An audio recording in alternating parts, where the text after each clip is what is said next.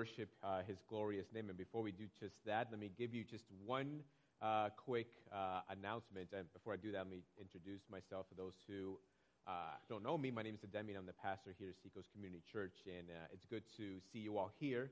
Uh, and blessings to you also if you're joining us via live stream this morning. the one quick announcement I have is that downstairs in the fellowship hall, uh, there is a sign up sheet uh, for the July 11th uh, cookout that is happening at Eliot Boat Basin in Maine. So let tell us two things. One, uh, how many people should we expect? If it's just yourself, or you and a spouse, or you and your family, or if you want to uh, bring guests as well, you're welcome to do that. Just give us a number and also let us um, know what you can bring. And so we do ask that you bring something, whether it's a, a side or a dessert or a drink. Uh, uh, sign up for something, and the church will uh, take care of the, uh, the, main, the main course. So that is the only announcement I have. Let's go to the Lord and let's uh, worship Him this morning. Amen. Amen.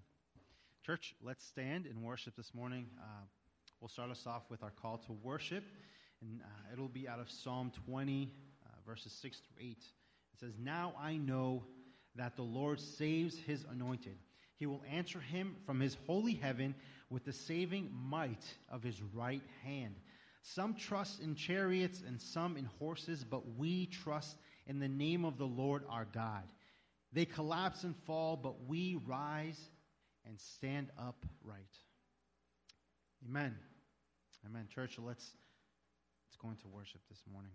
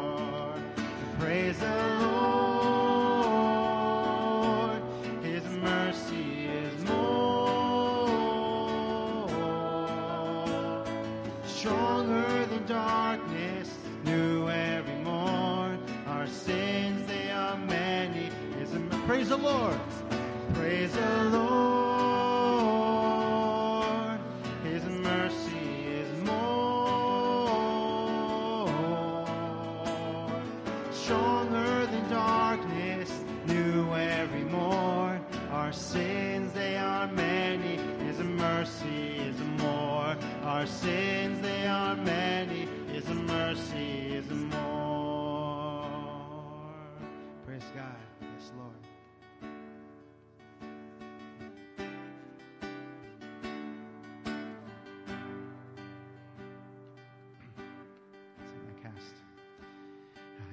my mind to Calvary, where Jesus bled and died for me. I see his wounds, his hands, his feet, my Savior on that cursed tree. His body bowed drenched in tears, they laid him down in Joseph's tomb, the entrance sealed by heavy stone, Messiah still and all alone. Sing all praise.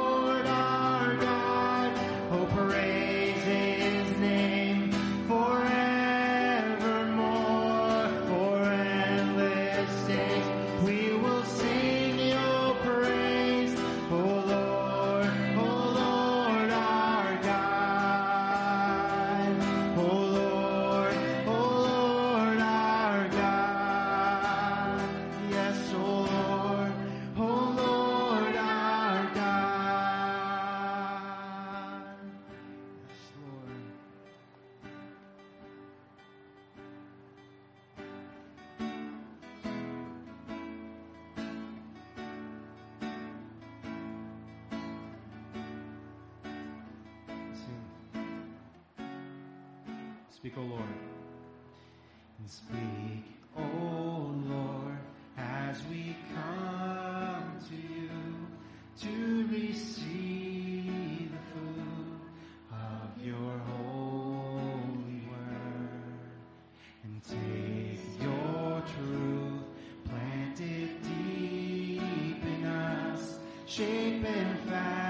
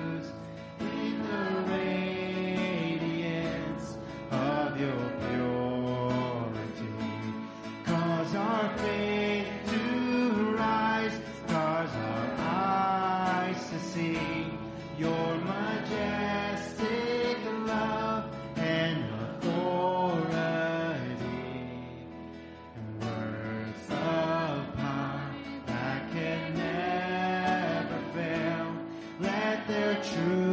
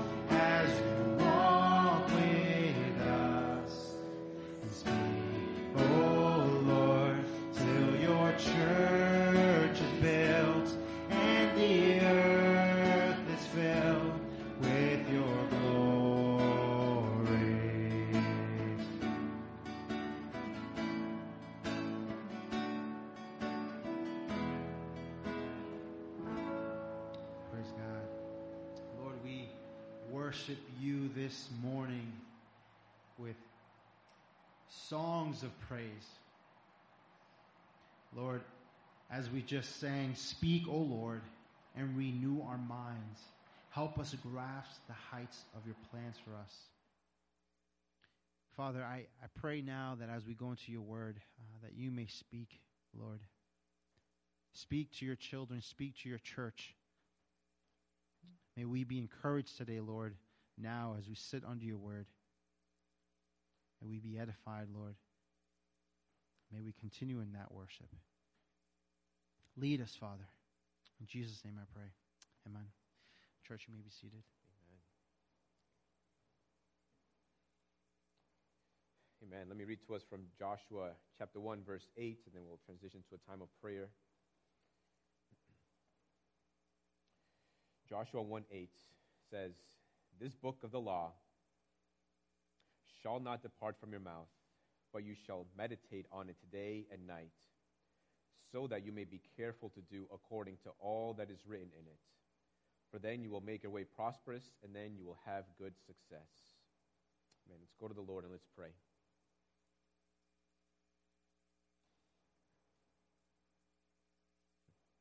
Father, you are the divine author of your holy and inspired word. Therefore, when we come to your scriptures, when we come to your word, we do not read the thoughts or the opinions of man, not even the thoughts of a God fearing man, but we read your very words. Your word, because it is written by you, is therefore authoritative over our lives. Not only that, but because you are the divine author, that means that your word is living and active. And through your word, you impart to us life. You even cause us to be born again. And you renew us as we set our minds to understanding it.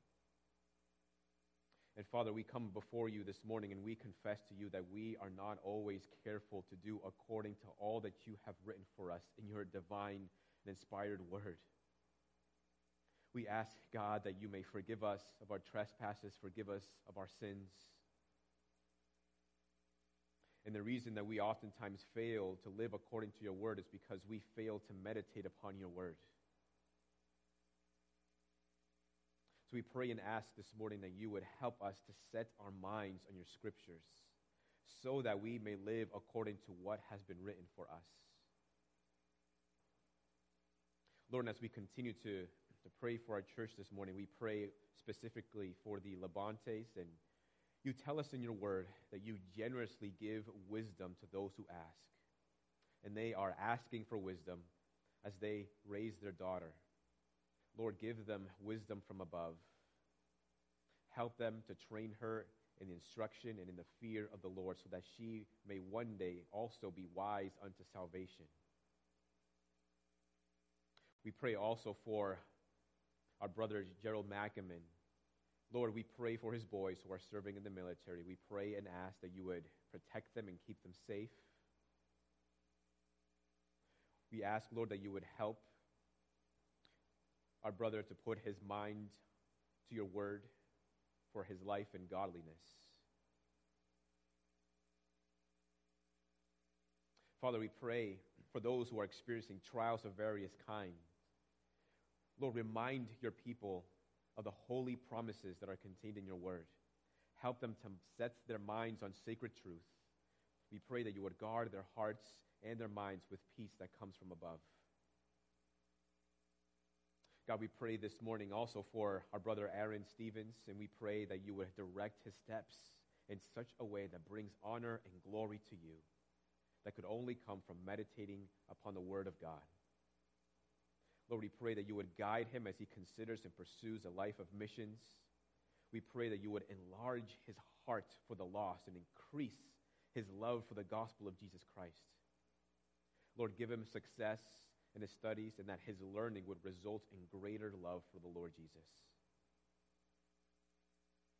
We pray also for the saints who meet at New Life Baptist Church. We pray, God, that they would saturate, saturate their minds with the Word of God. Help them to comprehend the wonderful truths that are taught in your Word, and that they might display a joy that comes from knowing you. Lord Jesus, we pray for our country. We ask, Lord, that there would be a softness of hearts and openness for to have conversations, to have dialogues about the Lord, whether it's in the workplace, whether it's on campus universities, whether it's in the public square. We pray that there may be an interest in the things of God. We pray that your church would be given the boldness to continue to preach the gospel. God, we pray that there would be a great awakening. We pray that many people would come and be drawn to the light of the gospel in the face of Jesus Christ, and that many people would be saved to the gospel of Jesus Christ. Lastly, we pray for all those who work in the areas of administration and customer service. God, we pray that you might equip your people with every good work in Christ Jesus and that you may be gracious and prosper the work of their hands as they do their work. Lord, give them favor. We pray that you would give them patience and peace. And we pray that their minds would not be distant from you as they perform their work. Lord, we trust you for all of these things. And we look forward to all that you are going to do. And we pray now, Lord, the prayer that Jesus himself taught us to pray in the scriptures Our Father in heaven, hallowed be your name. Your kingdom come. Your will be done on earth as it is in heaven. Give us this day our daily bread, and forgive us our debts, as we also have forgiven our debtors. Lead us not into temptation, but deliver us from evil. For yours is the kingdom, and the power, and the glory forever. Amen. Please turn with me to the book of Romans.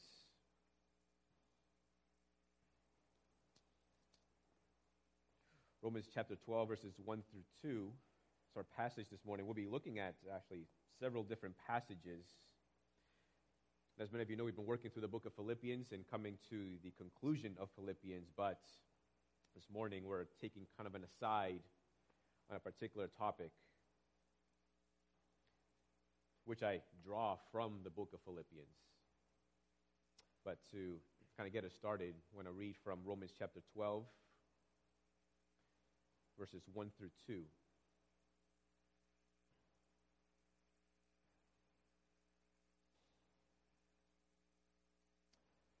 Verse 1 I appeal to you, therefore, brothers, by the mercies of God, to present your bodies as a living sacrifice, holy and acceptable to God, which is your act of spiritual worship.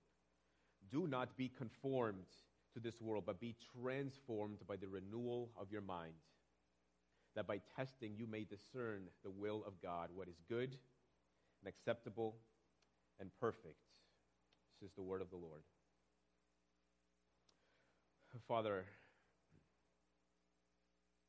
there may be some, or perhaps many of us, who come this morning with minds that are distracted.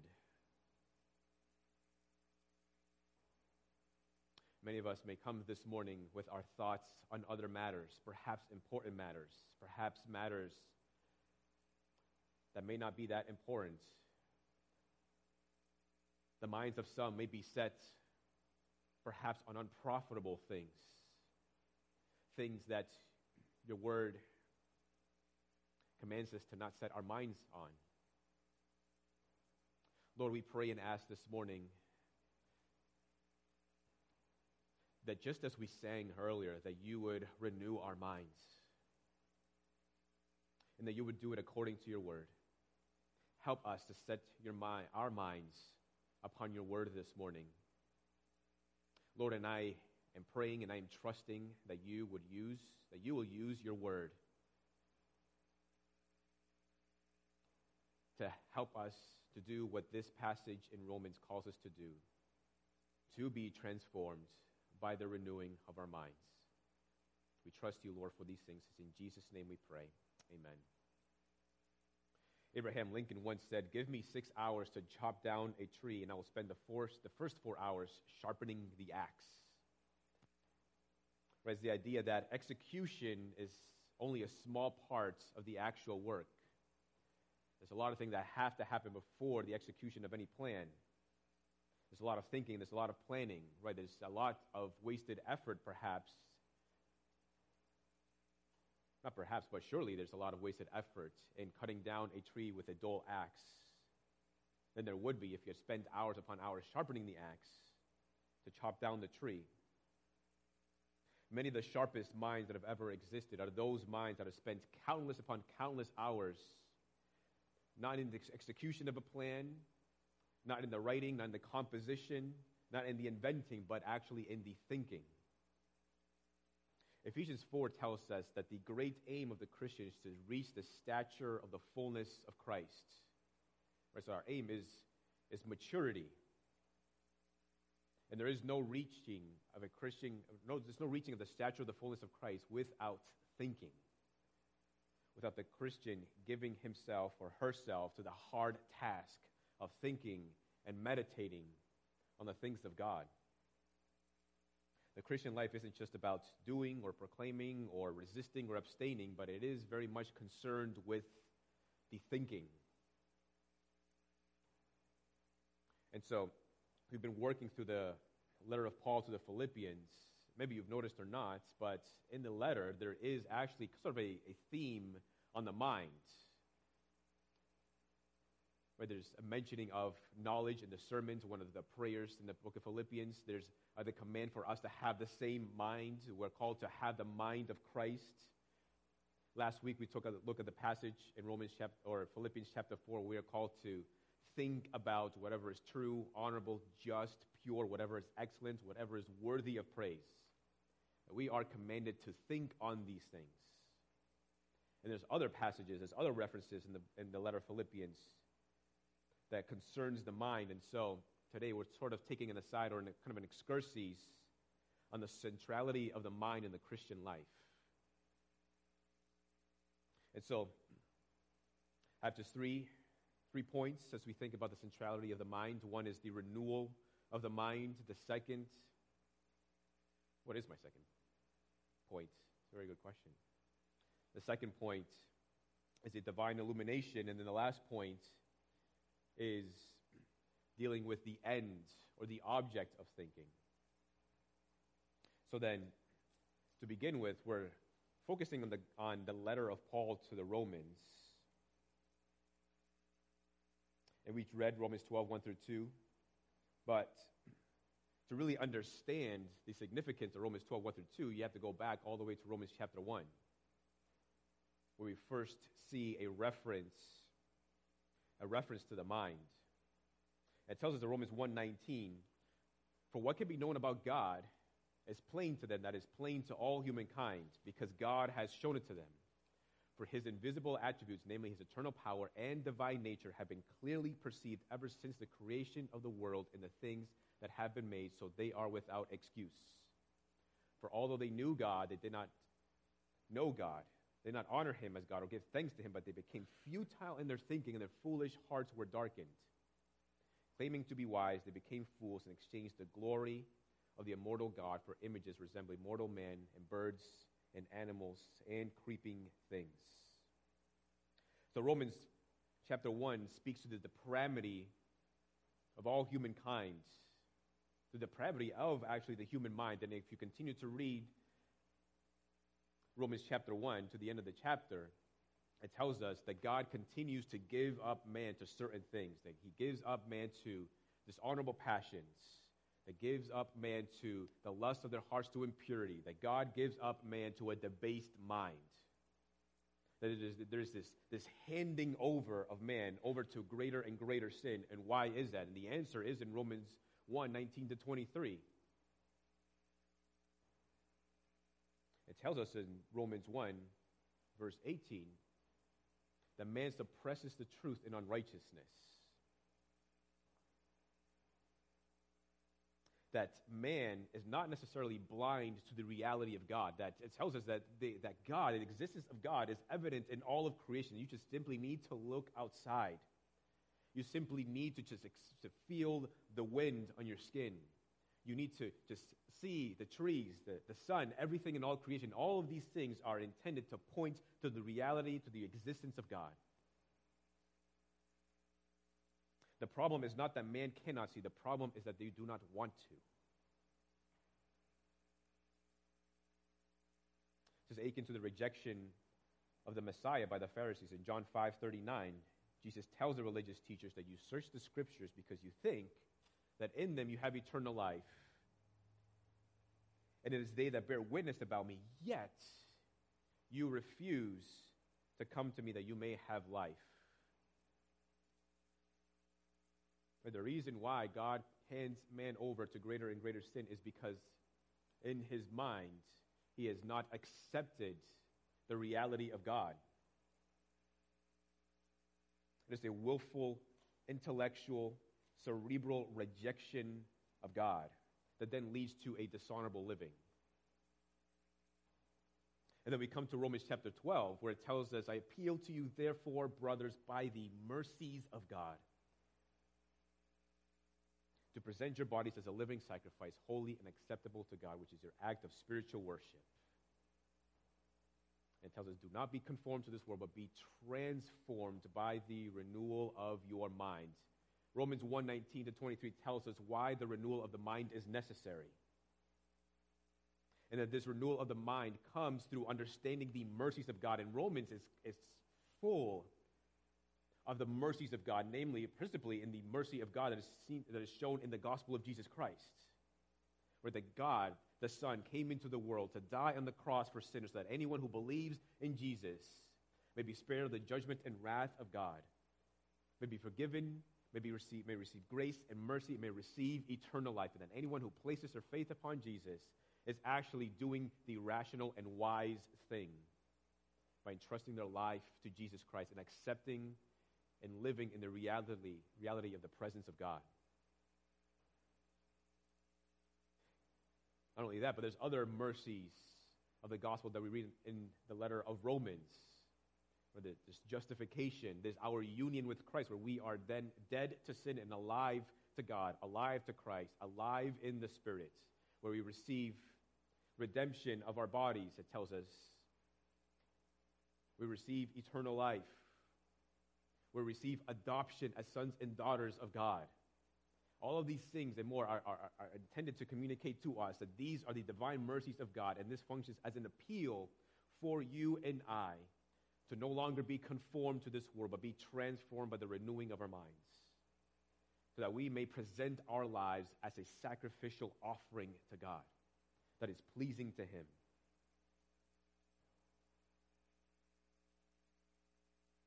Romans 4, we have the example of Abraham. And in his life, we see this intellectual commitment to continue to follow the Lord. It tells us that in hope, against hope, he believed in the promises of God. Right? Against what's, rational or logical, right? He was promised a son, and yet he's 100 years old. Not only that, but his wife is well beyond the past, beyond past the, the age of childbearing. And not only that, but she's also barren. And God continues to promise and promise, I'm going to give you a son, I'm going to give you a son. And he believes. Against all hope, he continues to believe. He commits to trusting in the promise of God, and he wasn't disappointed.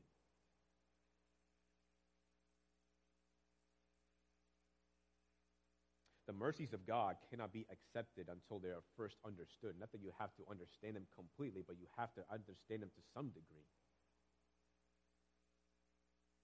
And when you know and understand the mercies of God and think on them, well, that results in a transformation of the mind that leads to the right kind of living, the kind of living that the Lord commands us to live. So this transformation happens through the mind. In 1 Peter 1:14 it tells us as obedient children do not be conformed to the passions of your former ignorance. That there's a kind of ignorance that, that we cannot help because we don't have all the information, maybe because information is withheld from us, but it's not the kind of ignorance that Peter is talking about. This is a willful kind of ignorance. This is the kind of ignorance that comes from rejecting God.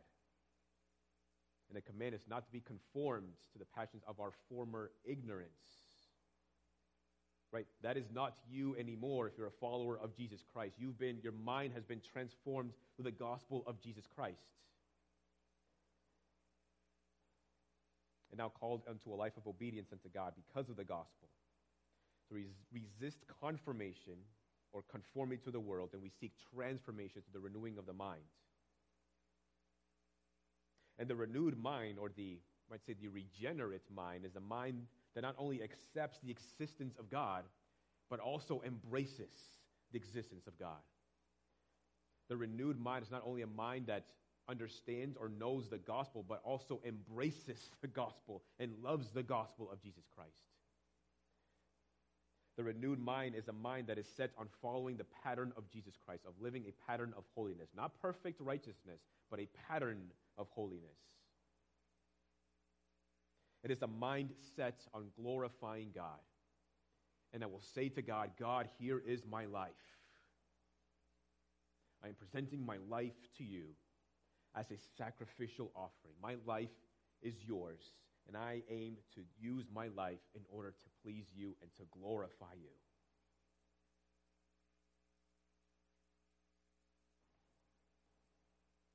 Say you have somebody that you see on a regular basis, whether it's somebody at work, maybe a family member or a neighbor, and say that somebody you tend to avoid, maybe because they sort of have a, have a cold personality, maybe they tend to be mean perhaps, so you and others kind of tend to avoid that person because you don't really want to interact with that person. But let's say that you found out something about that person. Maybe somebody shares something with you. Maybe they share that, that this person actually used to be a pretty cordial and pretty warm person until they experienced this particular tragedy and they changed this person. Right, with that information, you might actually think very differently about that person now. You might, your interactions with that person might even change. You might even actually go so far as to try to befriend that person because you have this knowledge about that person that you didn't have before. Right? This is what the gospel does for us. When we know the gospel, we understand the gospel, we embrace the gospel of Jesus Christ, it changes everything. Our very lives change. We think differently about God. We think differently about the world. We think differently about one another.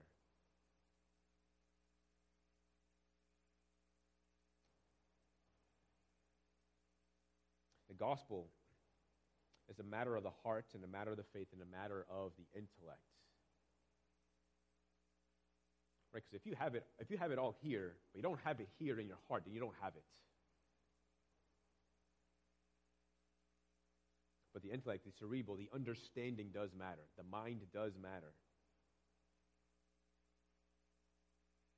So that we are commanded to be transformed by the renewing of our mind. And this renewing of the mind is not something that just happens to us once when we believe in the gospel, but this renewing of the mind is something that continually happens. That's the idea there in Romans 12, 1 through 2, that there's a continual transformation that comes through the renewing of the mind. And that renewing of the mind comes from the mercies of God. And the mercies of God come to us, are taught to us in the scriptures.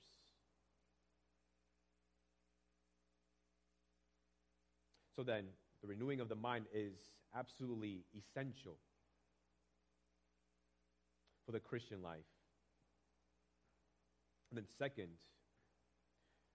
we're dependent upon divine illumination. We see this in 2 Timothy, verses 3 to 7. It says, Share in suffering as a good soldier of Christ Jesus. No soldier gets entangled in civilian pursuits since his aim is to please the one who enlisted him. An athlete is not crowned unless he competes according to the rules. It is the hard working farmer who ought to have the first share of the crops. Think over what I say, for the Lord will give you understanding in everything. Question. Right, so we have three illustrations here one of a soldier, one of an athlete, and one of a hardworking farmer. And the question is well, what do these have to do with one another? What's the idea here? What's the connection? Another good question is why is this written? Why did Paul write this?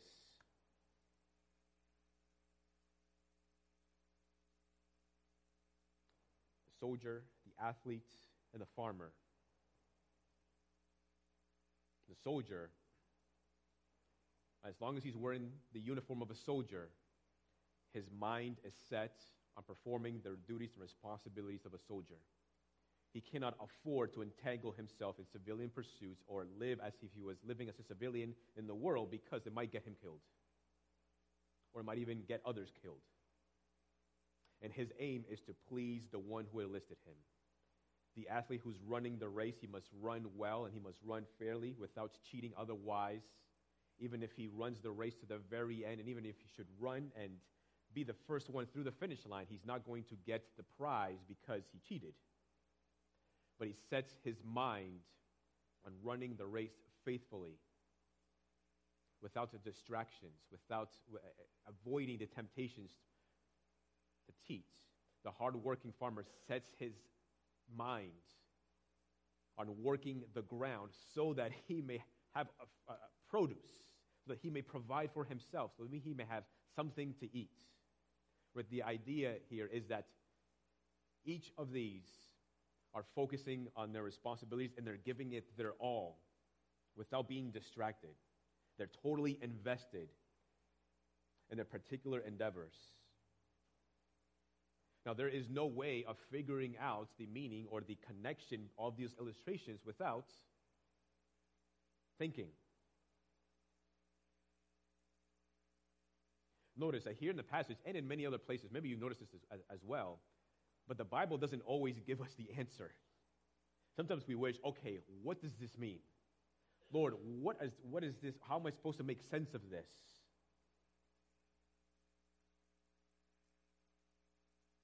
And so that we can think. The problem that we have with thinking is that it is work.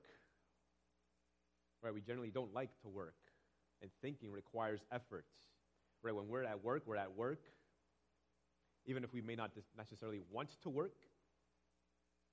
But when we're not at work, and perhaps we're at home, we generally don't really want to work.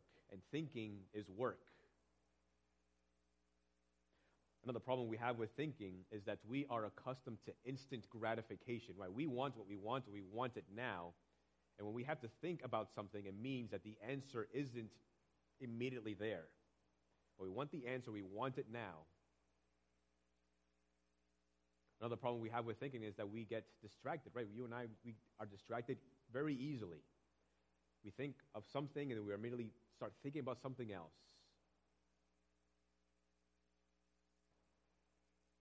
Another problem I think that we have with thinking is that we don't care enough to spend the time thinking.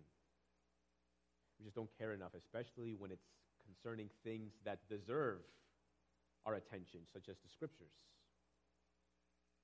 See, we have a tendency to read our Bibles like we watch television.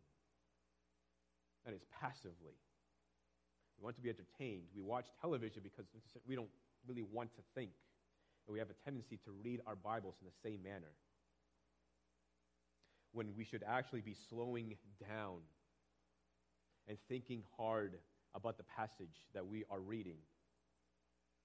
And if you slow down, you would, you would realize wonderful and amazing things in the scriptures.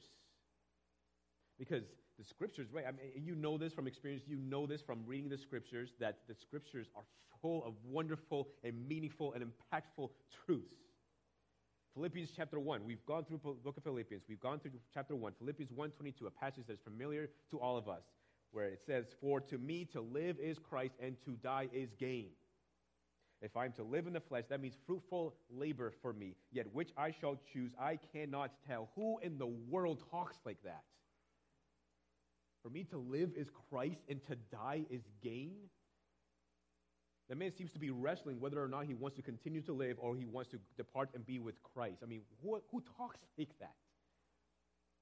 And if you thought about it, you'd realize that the person who speaks that way is, some who, is somebody who loves the Lord Jesus.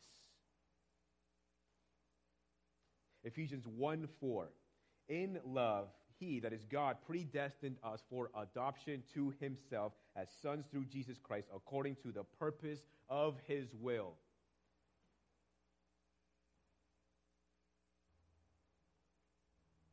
I mean, just that sentence is pregnant with amazing, amazing truth. If you just did a simple Bible study or word study on the word destined or predestined or de- predestination, you would discover that that refers to God electing you before the foundations of the world.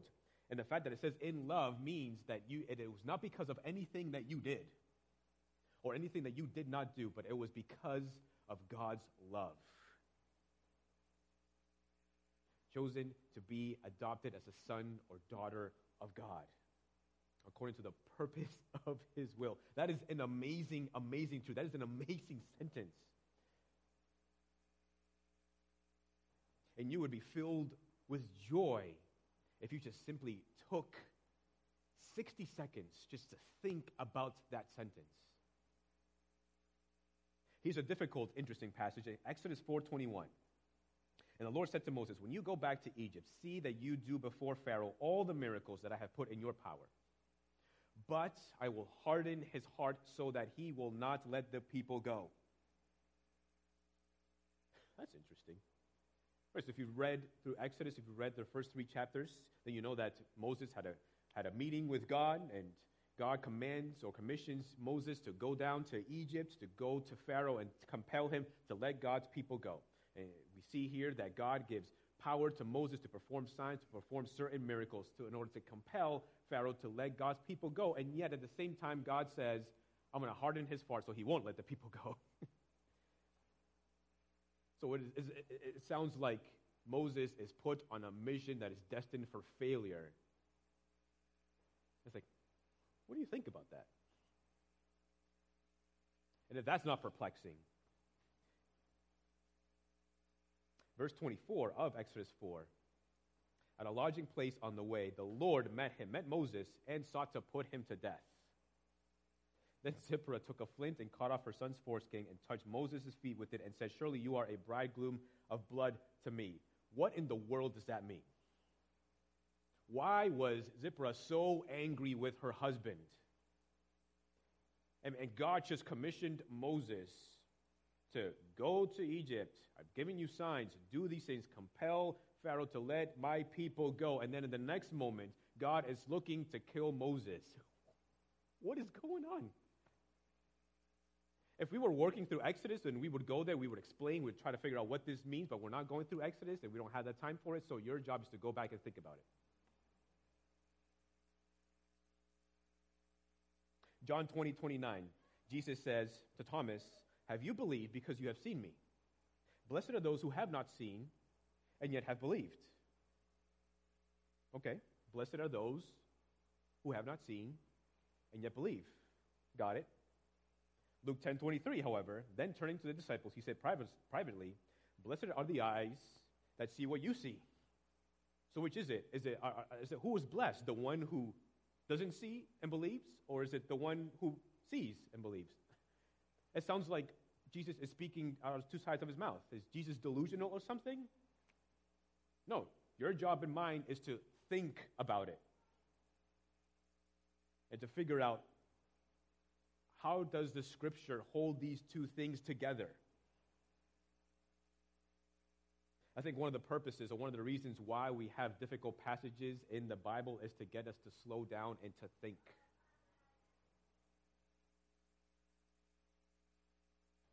We've talked about the problem that we have with thinking, that thinking is work and other reasons, but there are other things that impede us from thinking as well. And, there, and these are, as Christians, right, and really to, to be a follower of Jesus Christ, you have to affirm certain truths, such as that God is the author of the Bible.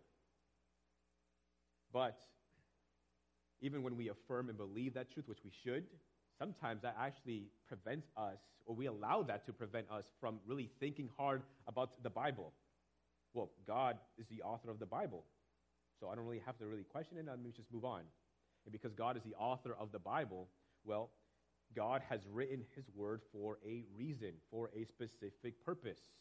And so, even though I don't understand this particular passage, I don't understand why God sought to kill Moses, I don't understand why his wife, Moses' wife, was trying to kill her, but God wrote it for a reason, and I just need to understand that, and I could just move on.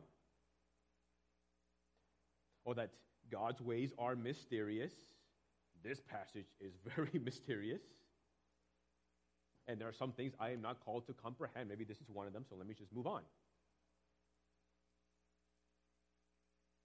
Or we are fallible creatures with limited understanding. God is comprehend God understands all things. And so this may be something I'm not called to understand.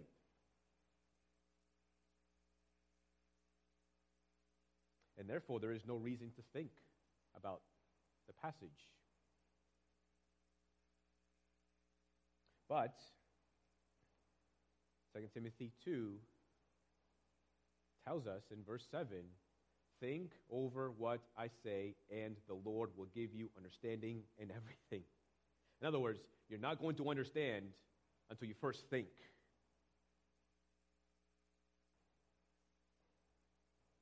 You have to think, and then the Lord will give you understanding in everything.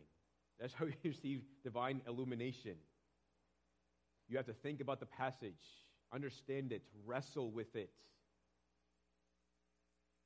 Set our minds to understanding the Word of God. My favorite words in all of the Bible it's not Jesus. It's not God. It's not mercy. It's not forgiveness. It's not eternal life. And before you think that the pastor is unregenerate and unbeliever, that's not the case. I love those words. Those are very important words, but they're not my favorite words. My favorite words are the prepositions and the conjunctions. It's the therefore, it's the for, it's because, it's and, it's but, it's yet, it's so that. Because it is those words that help us to understand what the passage means. It helps us to understand how this one passage relates to the other, or how that one relates to the one that comes after it. In this case, for gives us the reason why we should think over the words of the Bible. Think over what I say, because here's the promise the Lord will give you understanding in everything. And what kind of understanding? It's not a religious or Pharisaical kind of understanding to know it all, but has no place in the heart. It's an affectional understanding, not affectional, but affectional understanding. It's the kind of understanding that shapes and molds your affections, the inclinations of your hearts, the tendencies, the habits, your loves. An affectional understanding is horizontally directed and vertically directed. An affectional understanding of the Word of God gives you an, a greater love for God and love for others. It doesn't mean that we never go to other outside resources like Bible studies, or study Bibles or commentaries or perhaps looking at a sermon to help you understand a particular passage.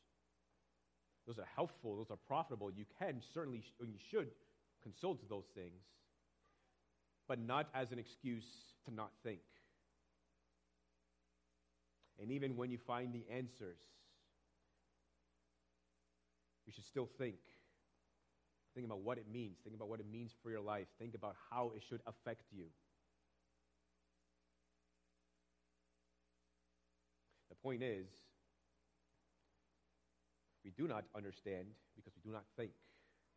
But we must think, and then the Lord will give you understanding in everything.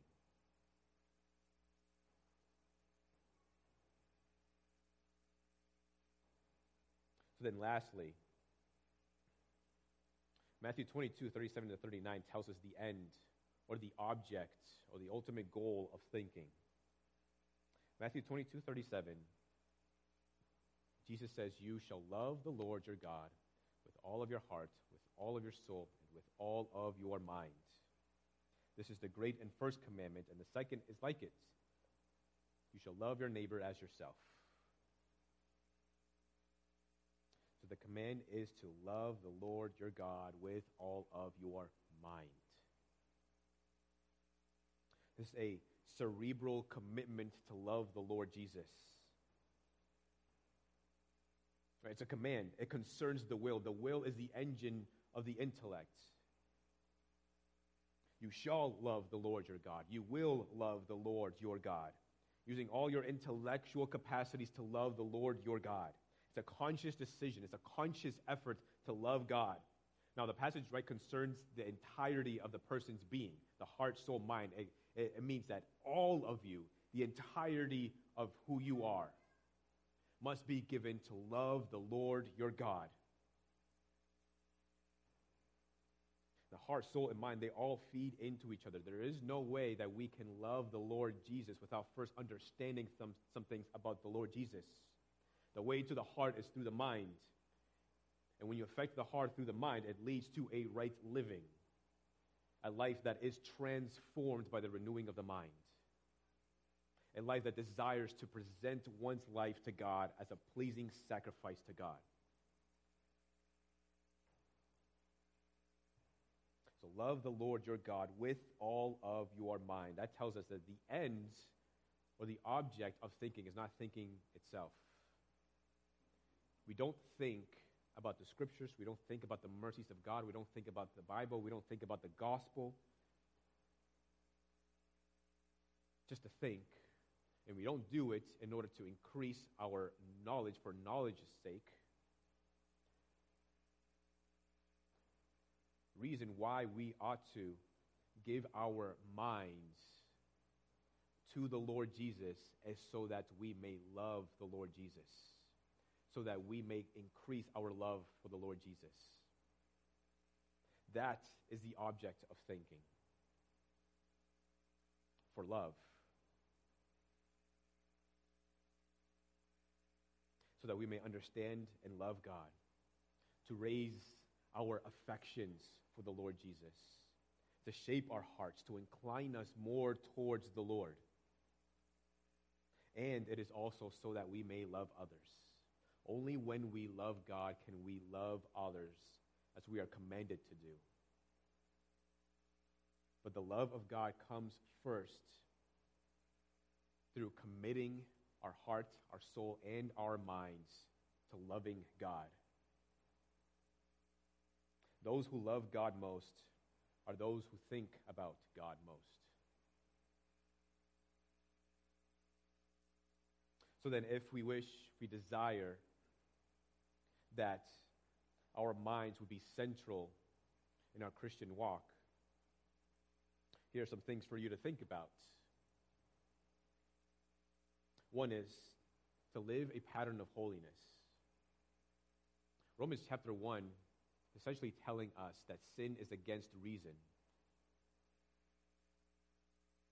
Because what is reasonable is the existence of God. What is reasonable is living according to the commands of God.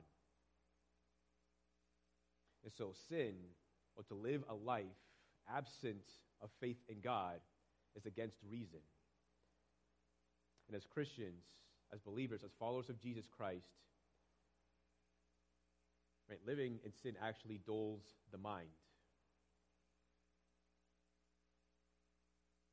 But we have to keep our intellectual capacities sharp by continuing to live a pattern of holiness and righteousness. Because when we don't, right, that affects every other area of our life. We become uncaring, unfeeling towards the great mercies of God that we read in the scriptures, and we don't desire to think about them. And so live in a manner that is consistent with the gospel of Jesus Christ, and that is one way that you keep your mind sharp to the things of God. Another one is slow down. Slow down when you are reading the scriptures. Don't read it in a hurry. Don't read it like you're watching television, but slow down. Now, some of you might think, you know, when you were talking about grammar, you're talking about prepositions and conjunctions and fors and buts, you might say to yourself, honestly, I don't have a very good grasp of grammar. So I'm not sure I can see the things that you see in the scriptures, but I don't think that's actually true. You don't have to have a PhD in, in literature or in grammar. You don't have to have all that knowledge. I had a poor education growing up. Honestly, I didn't, what taught me most about grammar is reading and studying my Bible. I was a better teacher, to be quite honest, than my English teachers growing up. Begin by, by reading the scriptures and slowing down and asking questions. Don't be afraid to ask questions from the scriptures. It's not, you know, when you're asking questions, it does, it's, it's not showing that you are doubting God or what He's written. You're just seeking understanding. When you're reading the scriptures, commit to taking something away, whether it's a word, whether it's a phrase, whether it's a sentence. Take something with you to think about throughout your day. One of the pleasures I have in reading, whether it's the scriptures or anything else, is, the, is that just a single word or a phrase or a sentence can absolutely change everything. It can change your mind about how you think about something. It can change how you do things. And how much more the Word of God.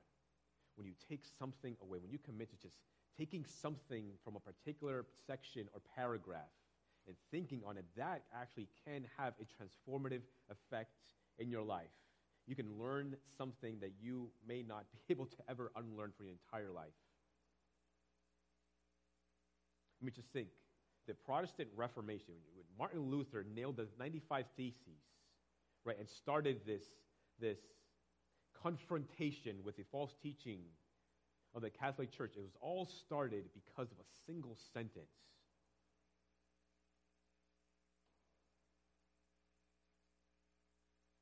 Maybe even two. I mean, Romans 16, 1, 16, and 17. But it's essentially, it was verse 17. And even that, it was one word. It was the word righteousness. One word. In a sense, changed the entire world.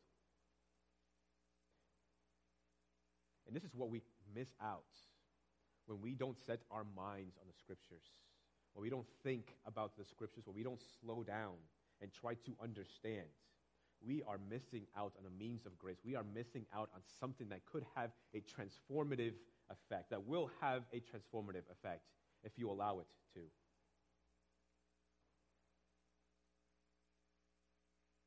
One last one is think with others. Think in the context of community. Don't think to yourself that as you study the scriptures that you have to do it alone. Right? You can ask questions with other Christians. That is part of the reason why we have women's and men's Bible studies, part of the reason why we have community groups, in order that we may think about the scriptures together. And in that way, we learn and are gradually transformed by the renewing of the mind. The difference between the mind of the Christian and the mind of any other person is that the Christian mind is transformed by the gospel of Jesus Christ. And that kind of mind that is transformed by the gospel, it gives itself to thinking, not as an end in itself, not with even the end of man in mind, not with anything else but the love of God. We want to be thinking Christians. We want to be Christians who meditate on the Word of God, who seek this transformation of our lives, ultimately because we want to love the Lord our God as much as we possibly can and increase our capacity to love the Lord God. And only when we love God first can we then love others properly. And that comes from loving the Lord your God with all of your heart and all of your soul and with all of your mind. Man, let's pray.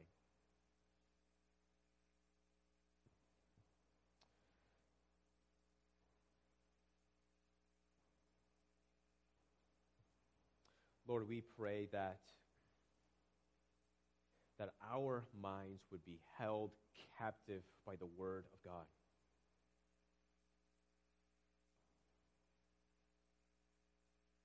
that no matter what we are doing day in and day out, no matter what may occupy our minds, that our thoughts, that our minds would not be distant from you. Lord, and if there are any here who feel as though their minds are just so far removed from God, I pray that you would draw them near this morning. Draw their hearts, their minds near to you, O Lord. May our time be together be a means of grace to us all, a means by which we reset our minds to the things of God, to the things of the Scriptures. Help us to set our mind on your word. Psalm 1 tells us that the blessed man or woman of God is the one who meditates upon the Lord day and night. Help us to do just that O oh Lord, we pray in Jesus' name. Amen.